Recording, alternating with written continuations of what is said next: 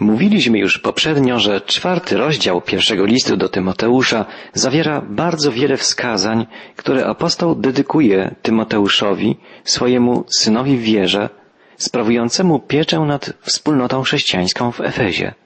Ten fragment listu jest wypełniony po brzegi praktycznymi wskazówkami, nie tylko dla Tymoteusza, ale w szerszym sensie dla każdego zaangażowanego chrześcijanina. Przeczytajmy końcowe wiersze czwartego rozdziału pierwszego listu do Tymoteusza. Nikt nie powinien cię lekceważyć z powodu młodego wieku. Staraj się jednak być dla wierzących wzorem, jak mówić, jak postępować, kochać i zachowywać czystość. Dbaj o czytanie, rozważanie i nauczanie pism, dopóki nie przyjdę. Nie zaniedbuj daru ducha, jaki zgodnie z zapowiedzią otrzymałeś w chwili nałożenia rąk przez prezbiterów. Powinieneś w tym doskonalić się nieustannie, aby wszyscy widzieli Twoje postępy. Zważaj na siebie i na to, czego nauczasz. Bądź w tym wytrwały, bo w ten sposób ocalisz siebie i tych, którzy Cię słuchają. Jedną z trudności w służbie Tymoteusza było to, że był człowiekiem młodym. Nie powinniśmy myśleć o nim jako o młodym chłopcu. Upłynęło już piętnaście lat od czasu, kiedy został pomocnikiem apostoła Pawła. Użyte tutaj w oryginalnym tekście listu greckie słowo neotes może oznaczać każdego mężczyznę w wieku poborowym, czyli poniżej 40 lat.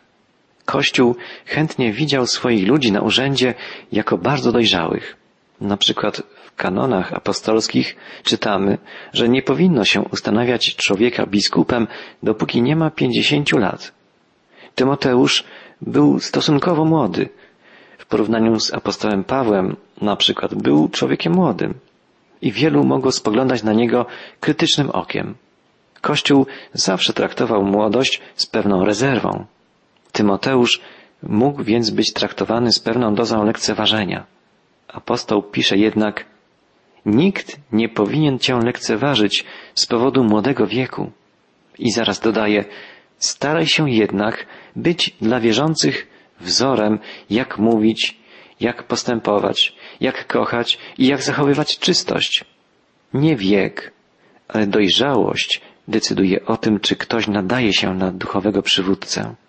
Apostoł Paweł zapewnia Tymoteusza, że nie ma żadnych powodów, by ktokolwiek mógł go lekceważyć, tylko dlatego, że jest młodym człowiekiem. Ale musisz, Tymoteuszu, dodaje jednak apostoł, udowodnić to, że jesteś dojrzałym, odpowiedzialnym chrześcijaninem. Tymoteusz otrzymuje tu radę najtrudniejszą ze wszystkich do naśladowania. Radę, że ma uciszać wszelką krytykę swoim zachowaniem, swoim postępowaniem na co dzień. Pewnego razu Platon został oskarżony o niegodne postępowanie. Powiedział, muszę żyć w taki sposób, aby wszyscy ludzie przekonali się, że oskarżenie to jest fałszywe. Tłumaczenie się może nie uspokoić krytyki, ale uczyni to postępowanie, wzorowe zachowanie. Czym więc ma wyróżniać się postępowanie Tymoteusza?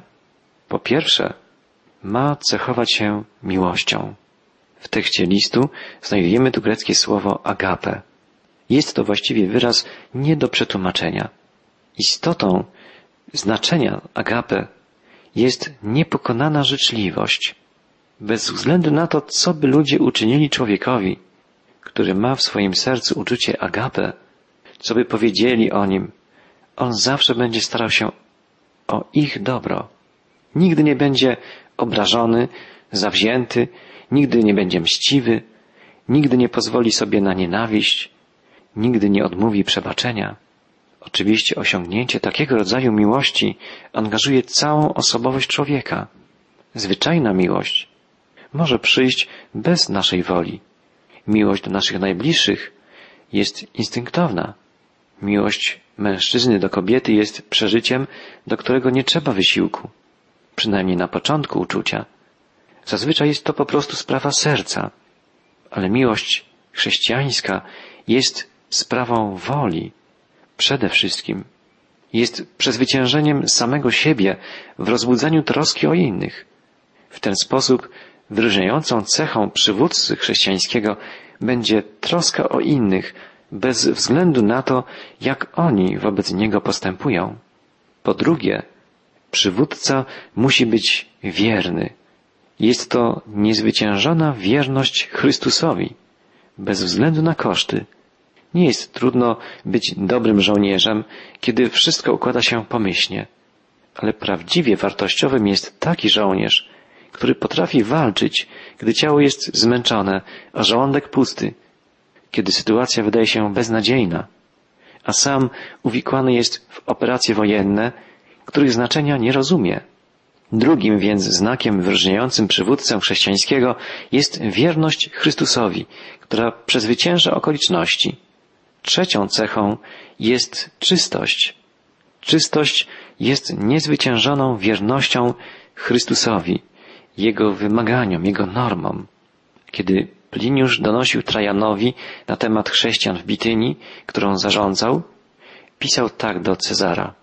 Mieli zwyczaj wiązania się przysięgą, że nie będą popełniali ani kradzieży, ani rabunku, ani cudzołóstwa, że nigdy nie złamią danego słowa, że nie zaprą się zastawu, kiedy będzie się go żądać, nie wyprą się przyrzeczenia wezwani do odpowiedzi.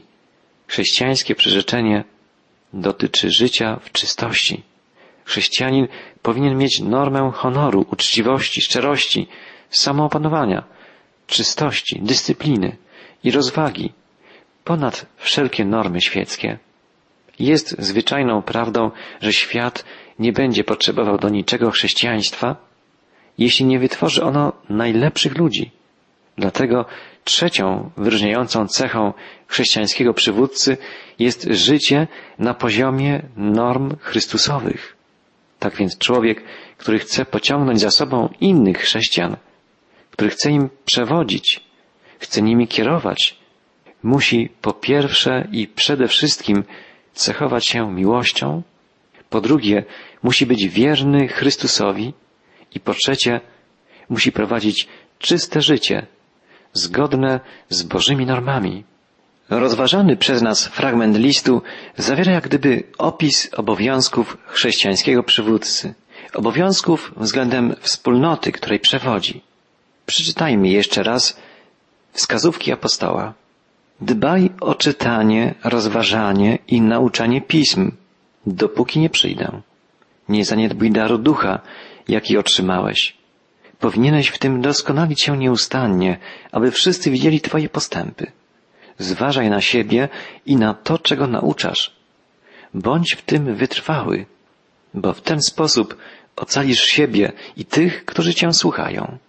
W tych wskazaniach przekazanych przez apostoła Tymoteuszowi dostrzegamy, iż obowiązkiem przełożonego jest przede wszystkim nauczanie, czytanie i nauczanie pism świętych, a więc Bożego Słowa.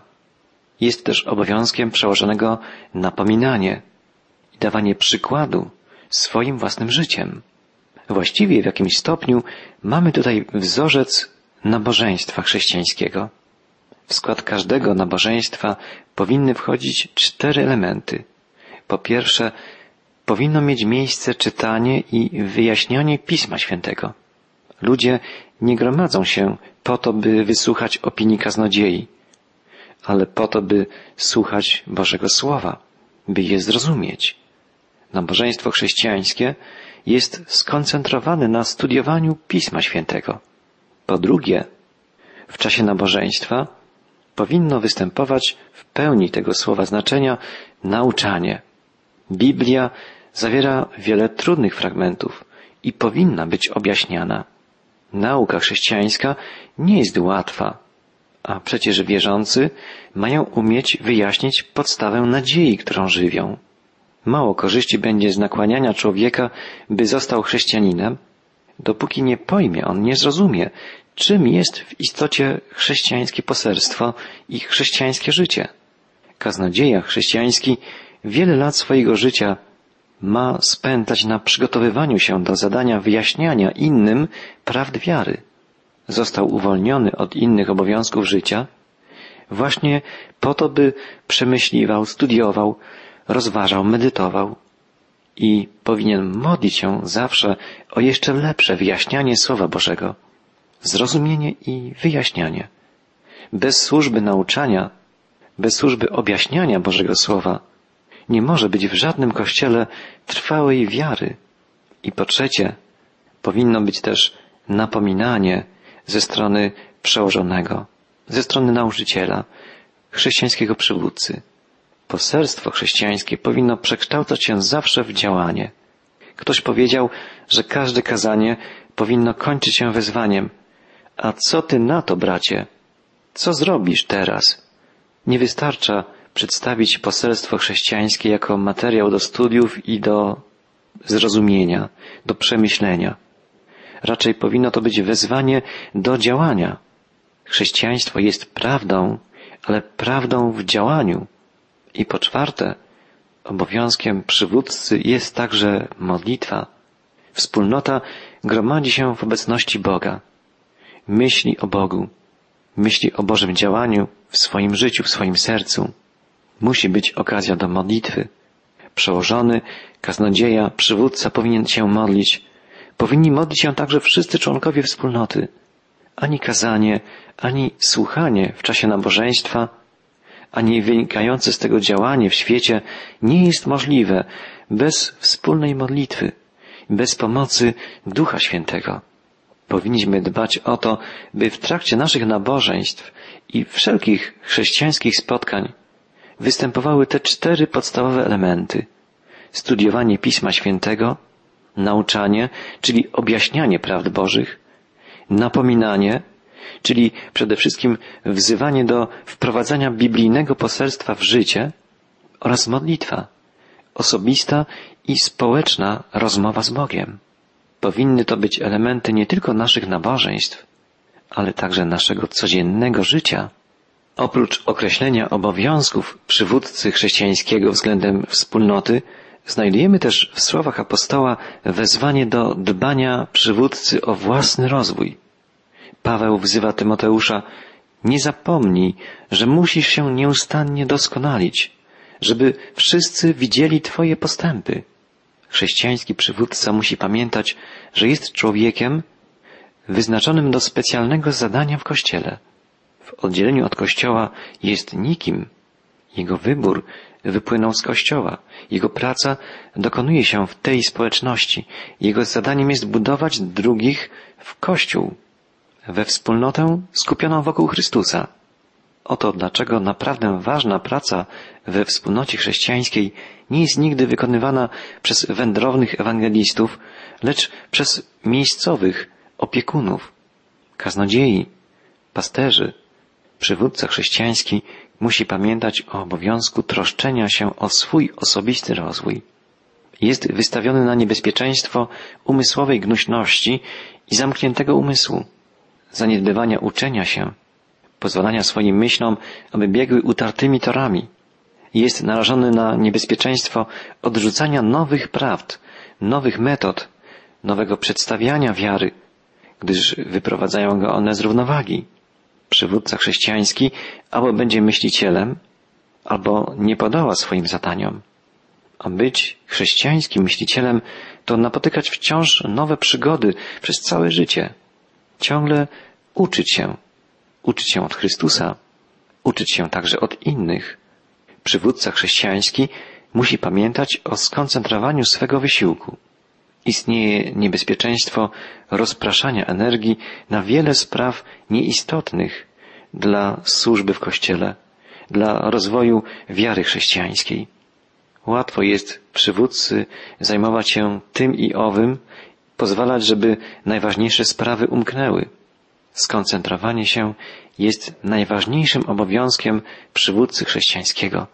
Skoncentrowanie się na zasadniczych zadaniach na nauczaniu wszystkich członków wspólnoty, na opiekowaniu się nimi, na dbaniu o ich rozwój, tak jak o swój własny duchowy rozwój. Musi pamiętać taki człowiek, który chce przewodzić innym o obowiązku ciągłego postępu. Jego postępy muszą być widoczne dla wszystkich. O większości z nas można powiedzieć, że ponosimy porażki w tych samych sprawach rok po roku, przez co z upływem lat nie posuwamy się naprzód. Chrześcijański przywódca nawołuje innych, aby stawali się coraz bardziej podobni do Chrystusa. Ale jak może być uczciwy pod tym względem, jeśli sam nie staje się z dnia na dzień bardziej podobny do swego mistrza, do swego Pana, do którego należy i któremu pragnie służyć? Pierwszym pragnieniem i modlitwą każdego chrześcijańskiego przywódcy powinno być wołanie Boże, uczyń mnie podobnym do Chrystusa. Tylko człowiek żyjący takim pragnieniem może prowadzić do Jezusa innych. Pośród obowiązków przełożonego wspólnoty chrześcijańskiej apostoł wymienił jako ważny element jego działań napominanie. Początkowych wierszach piątego rozdziału pierwszego listu do Tymoteusza znajdujemy szerszą wypowiedź apostoła na ten temat. Przeczytajmy pierwszy i drugi wiersz piątego rozdziału pierwszego listu do Tymoteusza. Jeśli masz udzielić napomnienia, bądź oględny. Do starszych odnoś się jak syn do ojca, a do młodszych jak do braci. Starsze kobiety traktuj jak syn matkę, młodsze jak siostry, bez nieczystych myśli. Upominanie jest w ogóle bardzo trudnym zadaniem, a Tymoteuszowi musiał czasami przypaść obowiązek podwójnie trudny upominania człowieka starszego od siebie. Jest jednak możliwe, by upominać kogoś bez obrażania go. Trzeba jednak dołożyć wielu starań. Wymaga to wielkiej delikatności, ale da się osiągnąć. Napominanie, strofowanie to zawsze wielki problem. Możemy do tego stopnia nie lubić tego zadania przekazywania upomnień, że będziemy unikać go. Ale przecież wiele ludzi mogłoby być uratowanych od biedy, od upadku, jeśli by tylko ktoś przemówił zawczasu słowem przestrogi, słowem napomnienia. Czy może być coś smutniejszego niż to, kiedy słyszy się wyrzut? Nie doszedłbym aż do takiego stanu, gdybyś mnie upomniał w odpowiednim czasie. Zawsze jest niedobrze powstrzymywać słowo, które powinno być wypowiedziane. Można upominać kogoś w taki sposób, że w naszym głosie przebija gniew, a w sercu i myślach panuje gorycz. Upomnienie dawane w gniewie może wywołać strach, może spowodować ból, ale na pewno będzie przyczyną obrazy, a ostatecznym wynikiem może być utwierdzenie upomnianej osoby w jej błędnych drogach i w jej błędnych mniemaniach. Upominanie w gniewie i potępiająca niechęć rzadko bywają skuteczne i raczej wyrządzają zło niż dobro. O Florencji Alshorn mówiono, że będąc jako misjonarka dyrektorką żeńskiego koledżu, w razie potrzeby upominała swoje uczennice, zawsze obejmując je ramieniem. Upominanie, wyraźnie wybywające z miłości, jest tak naprawdę jedynie naprawdę skuteczne. Upominanie wypływające z miłości i przekazywane z miłością.